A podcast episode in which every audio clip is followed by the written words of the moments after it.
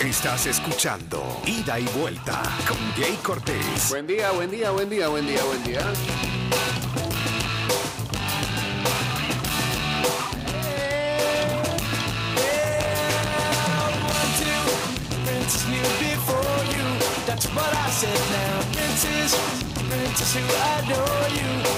Buen desayuno, señor Toño. ¿eh? Bienvenidos a un día más de ida y vuelta. Arrancando un nuevo mes. eh, Cliché. Alert. Mes de la patria.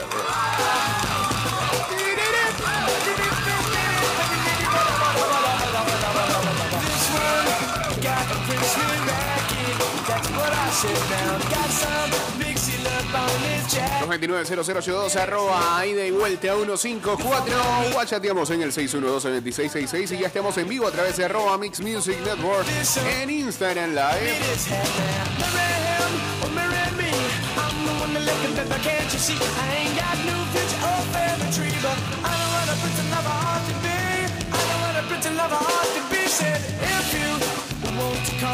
Estimado usuario, durante tu viaje en el metro, refuerza tu protección para evitar el COVID-19. Usa mascarilla correctamente, pantalla facial que cubra ojos, nariz y boca y viaja en silencio. Los usuarios, recuerden que la pantalla facial no reemplaza el uso de mascarilla. No bajes la guardia, cuidándote nos cuidamos todos.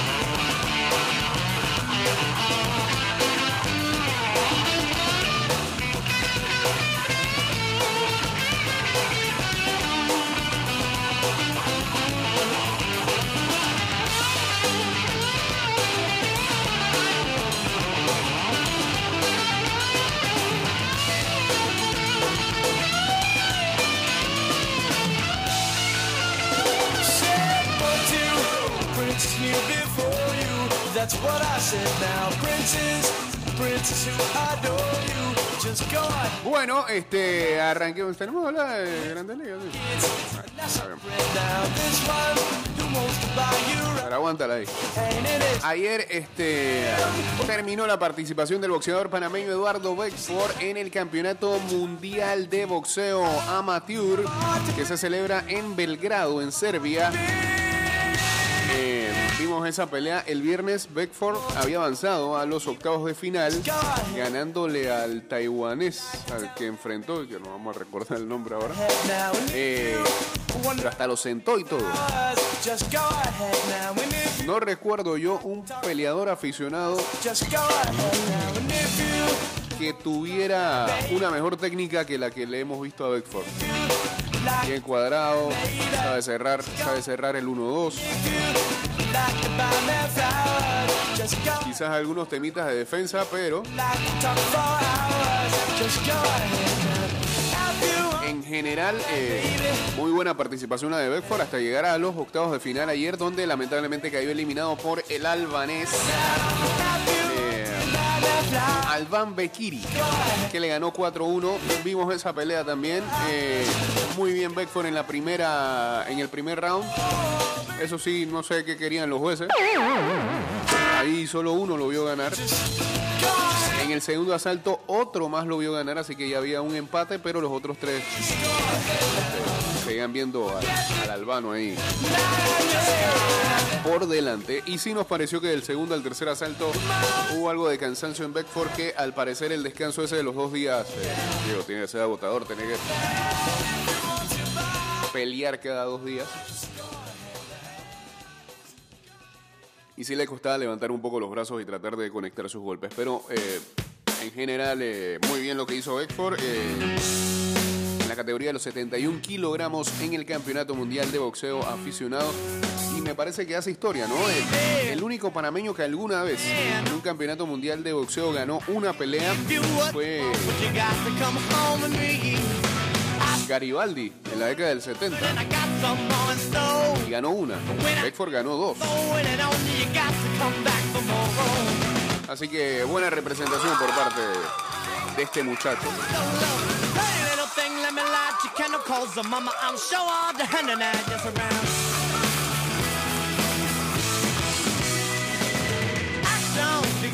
than words, and I'm a man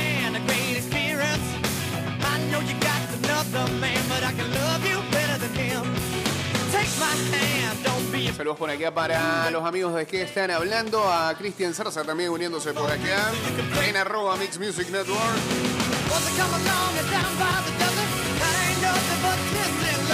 Hey, little thing, let me light your candle coals and mama, I'm sure all the hand and just around.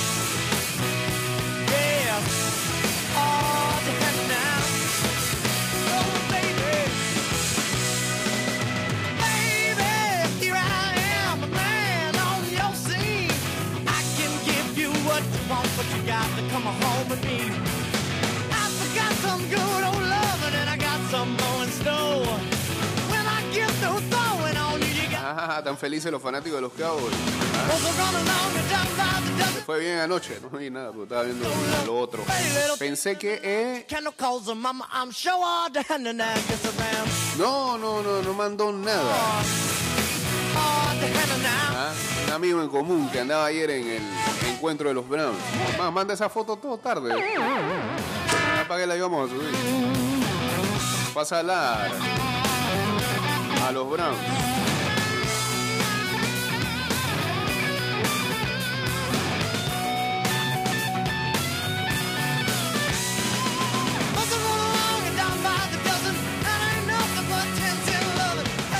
A let me light your candle calls and mama, I'm sure all the and that gets around.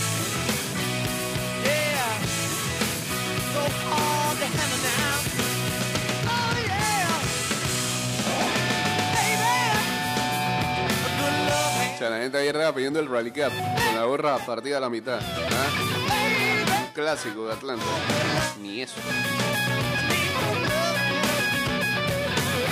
Bueno, eh, ayer se avisaba, antes que casi que una hora antes de que arrancara el partido, de que Dak Prescott no iba a estar listo para jugar el partido de los Dallas Cowboys ante los Minnesota Vikings y eh, la titularidad era para Cooper Rush, Sugar Rush. Y lo hizo muy bien este muchacho sustituyendo a Dak, pasando para 325 yardas. Dos TDs en la segunda mitad del partido. El último a Mari Cooper de 5 yardas con 51 segundos que restaban en el partido. Y los Cowboys derrotaron a los Minnesota Vikings 20 a 16 en el Sunday Night. Roach, que es un ah, backup de quinto año,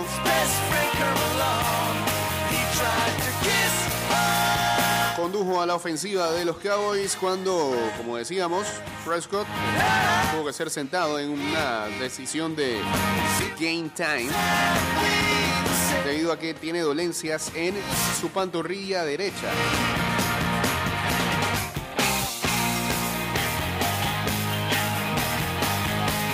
Cooper dirigió un drive de 8 jugadas de 75 yardas que terminó entonces con el TD a Cooper. Al otro Cooper, a Mari Cooper.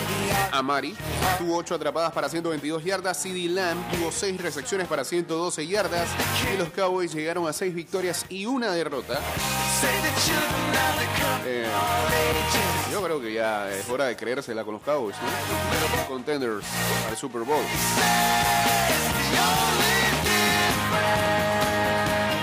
Saludos para En Proctor 12, saludos a Juan Quedaje 10.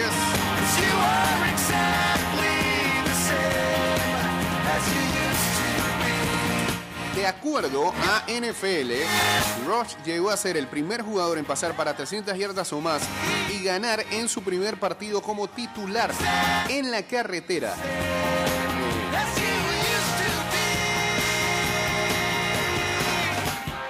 Ah, en un juego nocturno, todo eso tenía que ocurrir. Desde que Gary Hodgson lo hiciera para Dallas precisamente en 1984.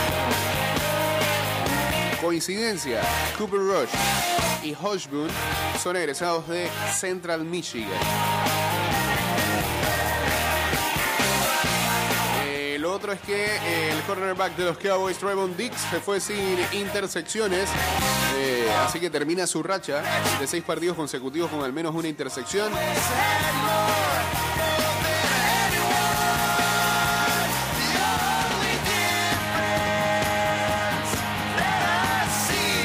La próxima semana Cowboys eh, reciben a los Denver Broncos, mientras que Vikings visitan a los Baltimore Ravens.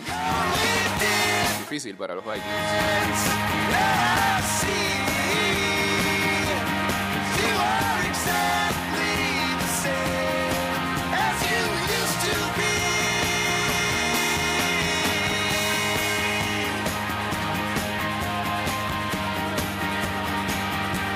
Otras lecturas de partidos del día de ayer, de los partidos del día de ayer, los Saints mejoraron a un récord de 5 victorias y 2 derrotas con una, increíble victoria sobre los Tampa Bay Buccaneers a pesar de perder a Jameis Winston en el segundo cuarto debido a una lesión en su rodilla. Desafortunadamente, como Sean Payton reveló post partido, la lesión parece ser bastante significativa. Eh, haber ganado a los campeones defensores con Trevor Simeon. Trevor Simeon. Que se muy bien. Demuestra qué tanto talento tiene este equipo en el campo. Eh, si lo de Winston parece ser de largo término,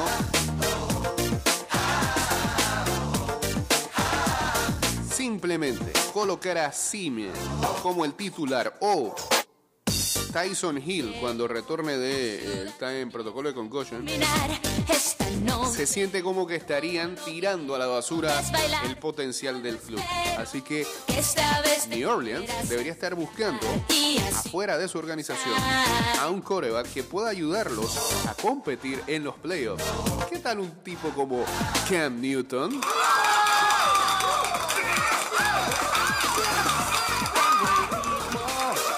Voy a reír tanto si eso pasa. Lo demás me enloqueces. Creo que me empiezo a enamorar. Solo espero. Ayer los backups tuvieron su día, mataron parlays y el cubre o no cubre, definitivamente, ¿no? Y, y los Suicide Pools también, los Survivors, todo eso se fue al diablo. Eh, espérate, espérate. Todavía, todavía, todavía hay más, más, más jugadores en la lista que podría buscar New Orleans.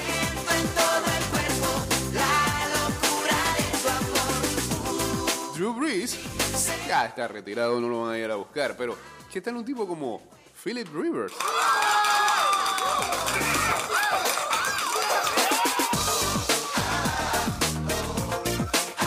Bueno, este, por Dijon Watson sí no lo busquen. Supuestamente ya los Texans dijeron que no lo van a cambiar, Tengo el ritmo. que prefieren quedarse con él hasta Más me enloquece. termine la temporada y entonces negociar de una mejor forma. Yo te quiero.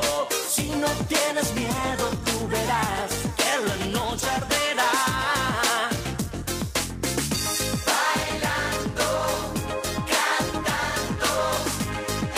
Increíble, aún así hayan perdido el juego ayer de los 49ers contra los Bears, sobre todo de los Bears.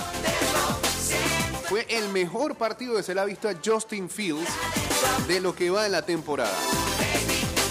No solo estuvo en control como un pasador, completó 70,4% de sus intentos, sino que también terminó haciendo grandes jugadas en el terreno. Corrió para 103 yardas y hubo un touchdown, que es una cosa pero ridícula, que debe ser top 10 esta temporada de las mejores jugadas. Eh, como, como dejó bailando a la defensa de los 49ers. El crédito para esto es totalmente para Fields, porque recordemos algo, ayer su, su coach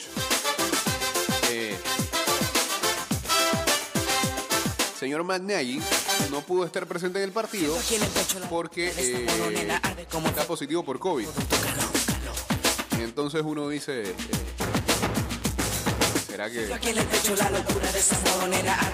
eso, eh, eso le hizo a Fields tomar mejores decisiones?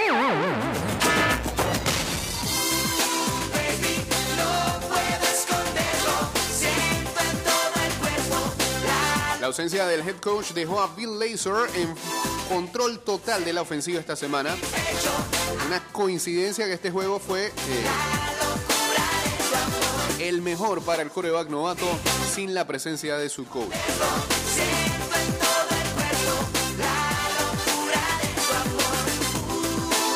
Ah, saludos a El Marajaras. También uniéndose aquí al Instagram Live. Chao, V7. Como full 90. bro.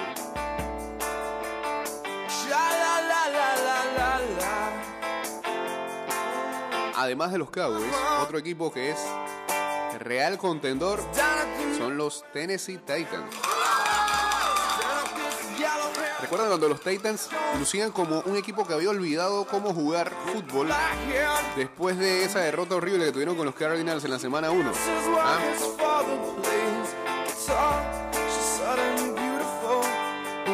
Incluso esa muy terrible actuación ante los Jets en semana 4.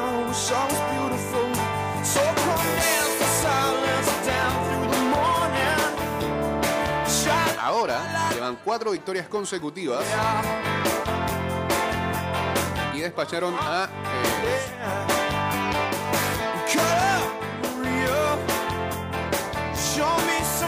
en ese sur hay, hay- unos equipos muy malos. ¿Saben quién más está? Ah, sí, definitivamente. Derrotaron a su rival, digamos, más difícil en la división, que son los Colts, en su casa. Así que están ahí tranquilitos.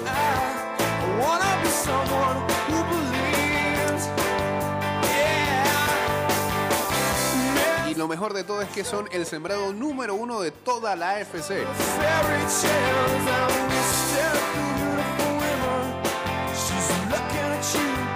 Factores han contribuido a este golpe de mesa que ha hecho Tennessee. Uno de, esos- uno de esos es eh, en la estadística cómo han dejado de desperdiciar el balón y la defensa ha hecho su trabajo y también ha recuperado o provocado a sus rivales turnover.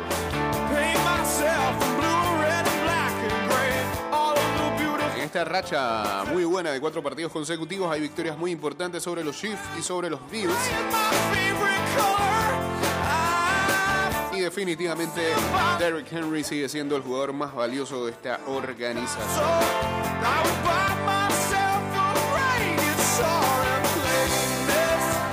Bueno, en el partido que mató Parleys el día de ayer por decisión unánime, saludos a Nicole Montufar. La defensa de los Bengals no se presentó ayer al partido ante los Jets.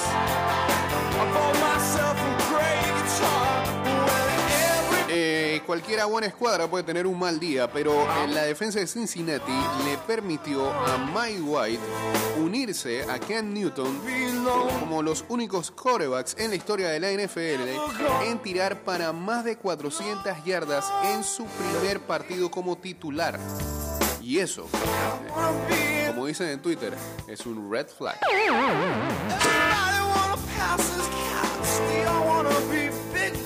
We got different reasons for that. Believe in me, cause I don't believe in anything. And I, I wanna be someone to believe. En la otra, los Detroit Lions eh, de Dan Campbell se ven, se ven como un futuro 0-17. Qué triste lo de Detroit. Tuvieron la oportunidad de ganarle a Baltimore en la semana 3. Se le escapó con un field goal de Justin Tucker, que eh, un field goal récord, más largo de toda la historia de la liga. E incluso la semana pasada le hicieron muy buen juego ayer, eh, ayer, muy buen juego la semana pasada a los Rams. Eh, pero ayer la actuación fue desastrosa. 44 a 6 cayeron ante los Eagles. Ocho partidos sin ganar en la temporada y las cosas parecieran no ponérseles fáciles cuando enfrenten después de su descanso a los Steelers y a los Browns.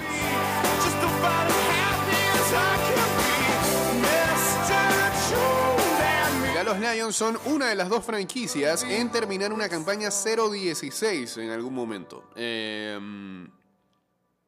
la prioridad número uno para la franquicia en la segunda mitad de la temporada es asegurarse de que no sean los primeros en llegar a la terrible cifra de 0-17. Recordemos que este año ah, cada equipo tiene un juego más. Ese, ese 0-17 sería histórico.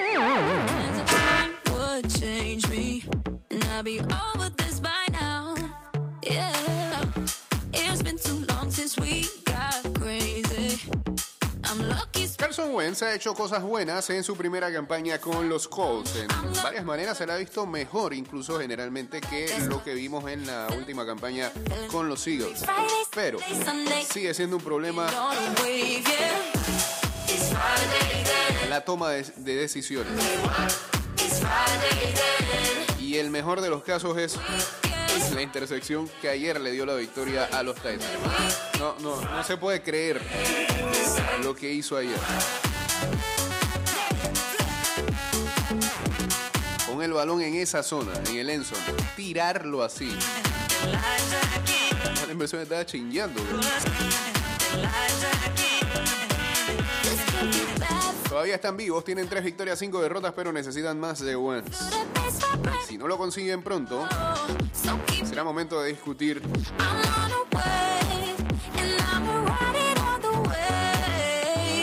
qué harán con él.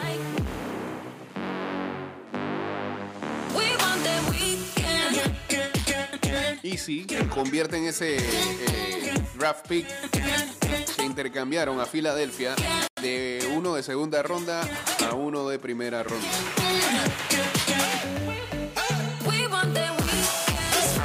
Creo que eso dependía de la cantidad de snaps que veía eh, en la cláusula, ¿no? Que veía Carson Wentz.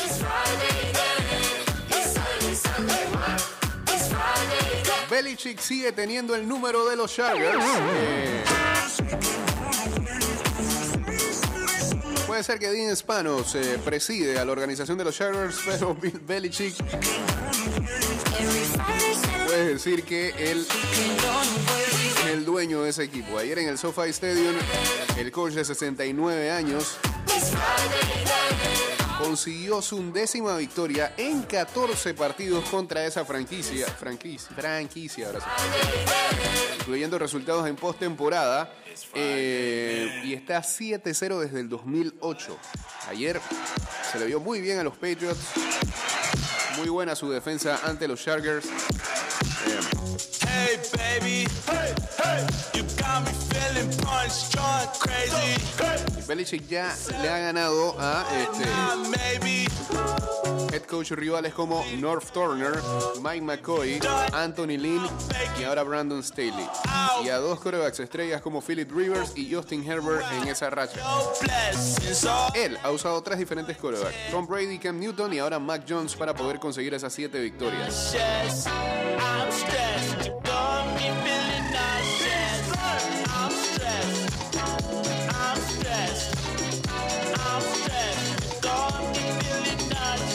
Que le está yendo mal esta temporada es eh, al edge rusher Chase Young de los eh, Washington Football Team. Después de haber ganado el defensivo novato del año en el 2020, esta campaña, es cosa normal que ocurra en algunos jugadores de segundo año,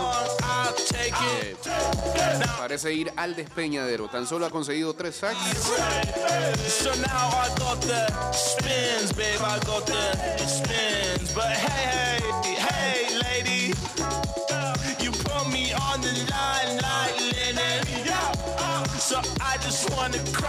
Ah, no, eh, estadísticamente está en el forecast para terminar la temporada con tres sacks porque solamente tiene uno y medio en lo que va de ocho partidos en este 2021. Feeling nauseous. I'm Toda esa defensa de Washington se ha ido al traste este año.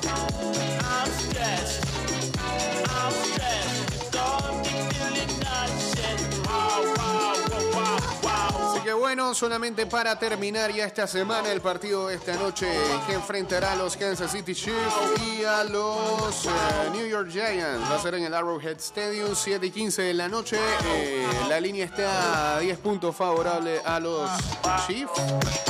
Eh, y la línea para el over y el under está en 52, bastante alta.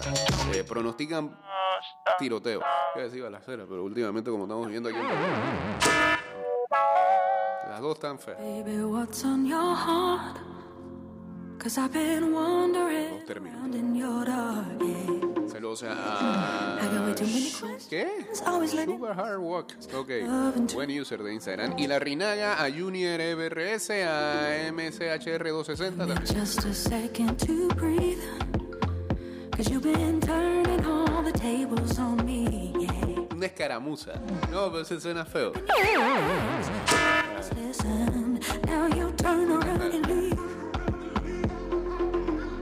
Oh, día, y los Colts no tienen suerte, no entiendo, tan salados.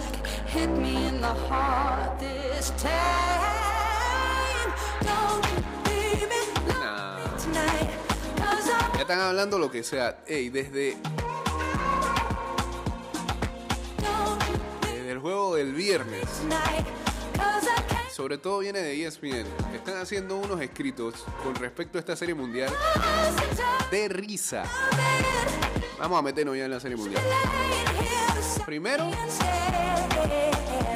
el debate, y no, y no estoy hablando de este, los latinoamericanos que ahí trabajan, estoy hablando de los gringos de allá de Bristol, Connecticut. Están escribiendo a punta de tendencia para hacer polémica y demás. El viernes cuando ganó Ian Anderson, que se fue después de haber lanzado que cinco entradas sin permitir mind. El drama fue, ¿cómo es posible que se está convirtiendo en las grandes ligas? Un lanzador que no le habían permitido imparables. Los managers tan solo piensan, o sneaker en este caso, tan solo piensan en el valor de ganar y no en el entretenimiento del público. Ven acá, brother. ¿Sabes lo que se está jugando ahí? ¿Ah? Entretenimiento, ¿qué entretenimiento de qué?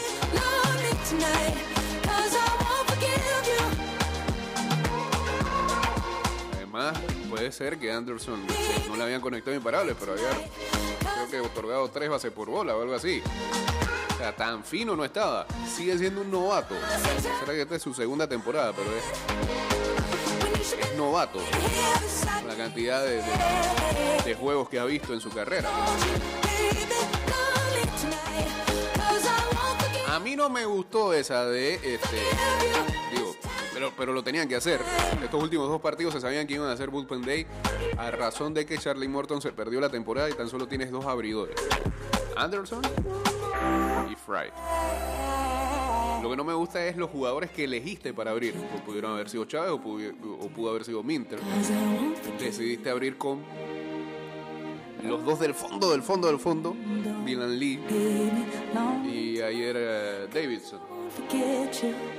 Entiendo, entiendo también, no por una cuestión de cabala, eso lo dije de relajo en Twitter, pero entiendo también que quizás trató de salir precisamente al principio de esos pitchers más débiles y de menos experiencia para después venir con los caballos y también confiando en que su ofensiva eh, iba a definir el encuentro en la recta final.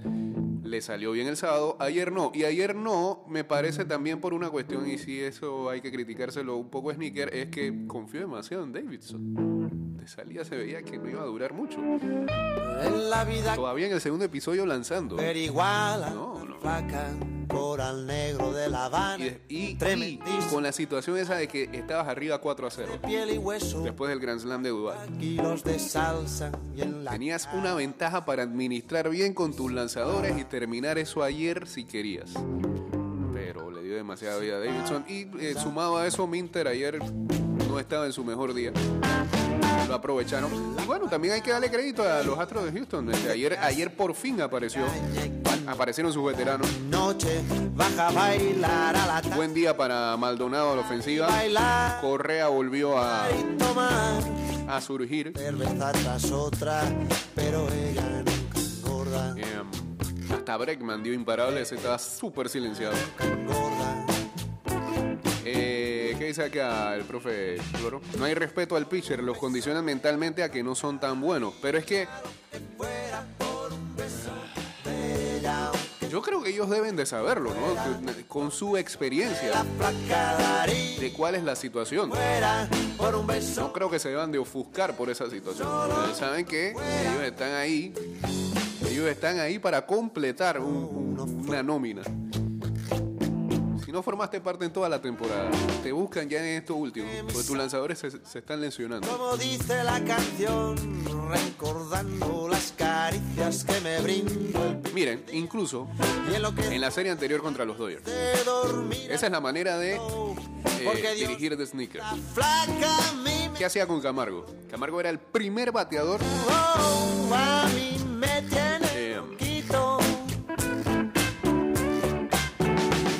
primer bateador que utilizaba como pinch hitter, bateador emergente, lo para utilizarlo este, para, para reemplazar al lanzador que, que podría venir a batear.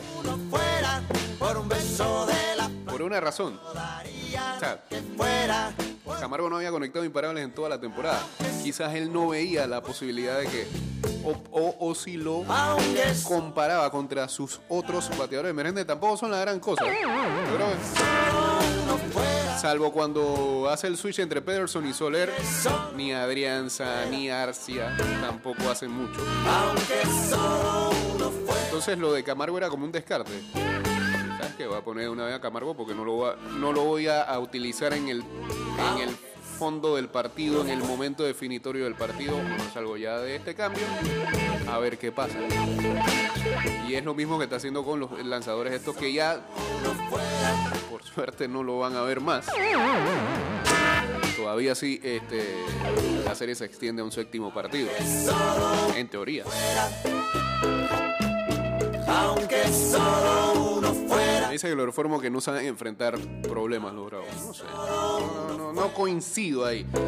Y es que me mandan acá y que un escrito que dice, nada más el titular lo voy a leer. Un disparate disfrazado de sabermetría pudo costar caro a Atlanta. Yo no creo que haya sido sabermetría. Lo de ayer simplemente eh, creo que estaba utilizando lanzadores de descarte para abrir estos últimos dos partidos. Si de algo es culpable Sneaker es de haber demorado un poco a- por Davidson. Aunque solo fuera. Lo más divertido, dice acá, fue que. Gre- eh, en la primera ayer. ¿Qué más show quiere? Aunque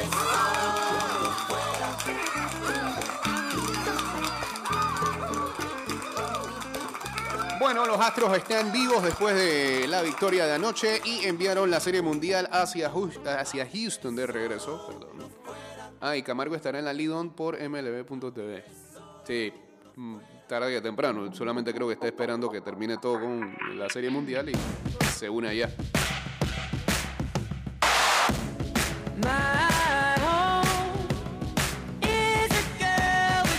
Buen momento, Carlos Correa y los Astros de Houston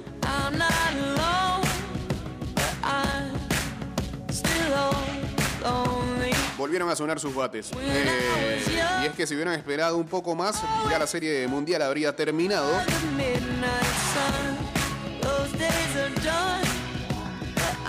En el momento más importante, luego de ese Grand Slam de Adam Duval en la primera entrada, tanto Correa como Alex Bregman terminaron con sus slums. Se mantuvieron haciendo swing. Eh, eh, una, una breaking news en medio de todo esto, el Tottenham anuncia la salida de eh, el portugués Nuno Espíritu de Santo como su manager. Después de tan solo cuatro meses, consiguió su quinta derrota en eh, 10 partidos de Premier League este fin de semana cuando el Manchester United le ganó 3-0. Así que eh, más rápido que ligero despidieron al portugués. Seguimos con grandes ligas.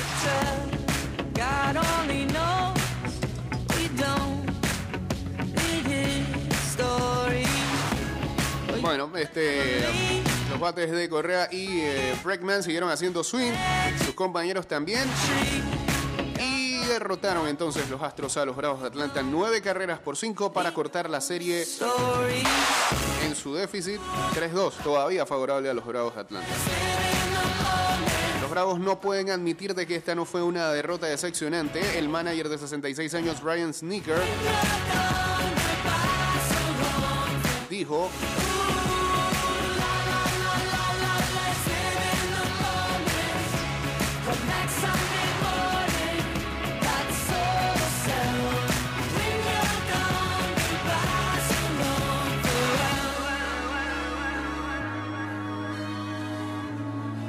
Ah, no, no dijo nada. Ok.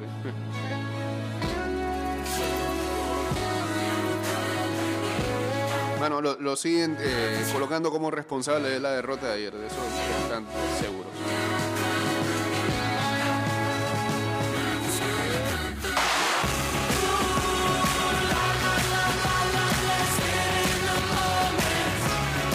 Estoy feliz de que regresemos a casa. Eh, esa era nuestra meta anoche, dijo el manager de los Astros, Dusty Baker.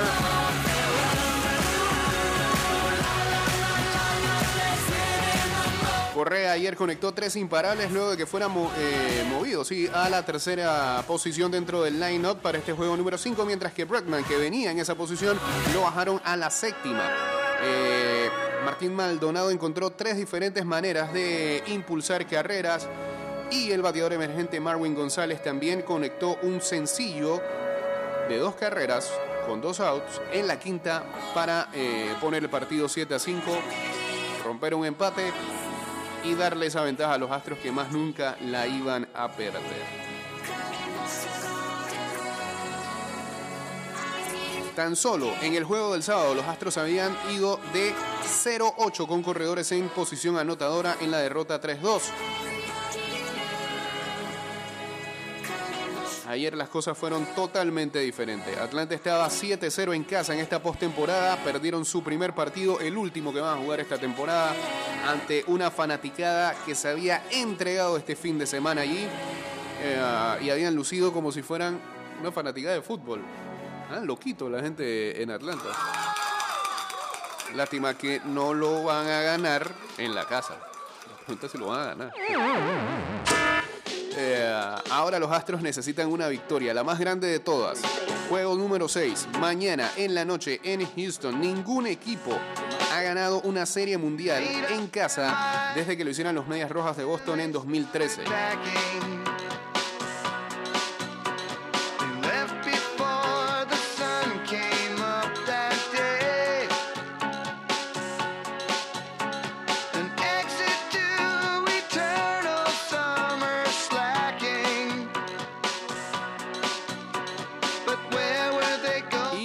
Llega a ser el primer equipo en ganar un juego número 5 en carretera eh, cuando están 3-1 en contra en la Serie Mundial desde que lo hicieron los Bravos en 1992.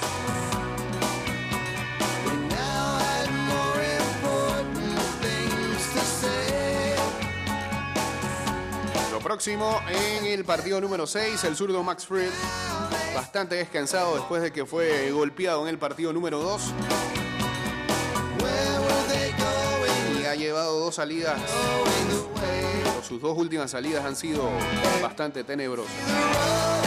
Después de una excelente temporada, será el encargado de abrir el próximo partido. Ayer se decía que el novato Luis García, con tres días de descanso, no, ayer no, ya hoy lo confirman, será el abridor por los Astros en este partido número 6. Ayer Urquidi, que debía ser el original, lanzó una entrada. Yo creo que estará listo para cualquier cosa.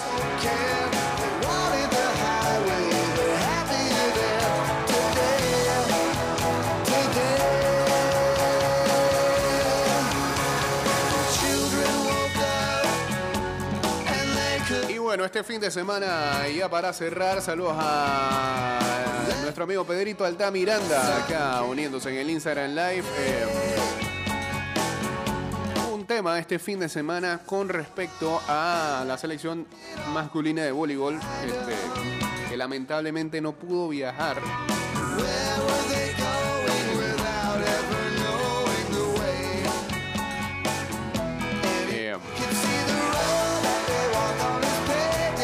Lo que era la Copa Centroamericana y que ah, todo indica que los jugadores se dieron cuenta de que no estaban o el equipo no estaba inscrito en el torneo en el mismo aeropuerto.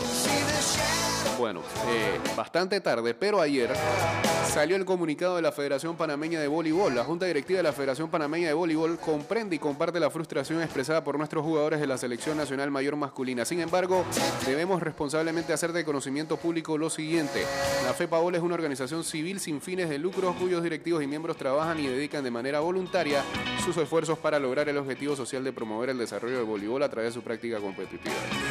La planificación de la FEPA Fútbol para el año 2021, que incluye el presupuesto de preparación de nuestras selecciones nacionales en todas las categorías y la participación en las competiciones federativas, fue entregada y formalizada ante las autoridades de PAN Deportes desde el mes de agosto del 2021.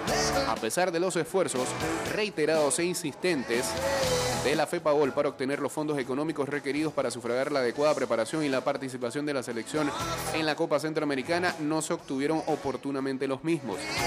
Responsablemente con la tristeza y decepción de no haber podido conseguir los fondos a pesar de todos los esfuerzos realizados, el 28 de octubre convocamos a una reunión a los jugadores y su cuerpo técnico para informarles lo sucedido y en consecuencia la formalización de la no participación de nuestra representación nacional. Por su propia cuenta, los jugadores de la selección y su cuerpo técnico nos comunicaron que intentarían gestionar la obtención de los fondos económicos necesarios para sufragar los costos de participación, acción a la que le dimos todo nuestro respaldo. El día 29 de octubre, en horas de la tarde, fuimos notificados por los propios jugadores que habían obtenido fondos económicos con un aporte de la presidencia. Inmediatamente nos comunicamos con el comité y la Asociación de Federaciones Centroamericanas para solicitarles la reinclusión de Panamá tarea que no fue posible materializar a pesar de todos sus esfuerzos eh, y esa es la defensa entonces que utiliza eh, la Federación Panameña de Voleibol. En resumen, aquí hay una gran falta de comunicación por todas las partes y sobre todo por la Federación Panameña de Voleibol porque los jugadores dijeron algo, ellos dicen otra cosa, hay que ver cómo se deslindan responsabilidades porque según Pan Deportes el dinero fue entregado. Este programa terminó, señores, mañana volveremos, no, mañana qué, mañana no viene nadie. Y sí les voy a decir algo, este programa se hará el miércoles, sí, siempre y cuando ganen los bravos, si no ganan los bravos, no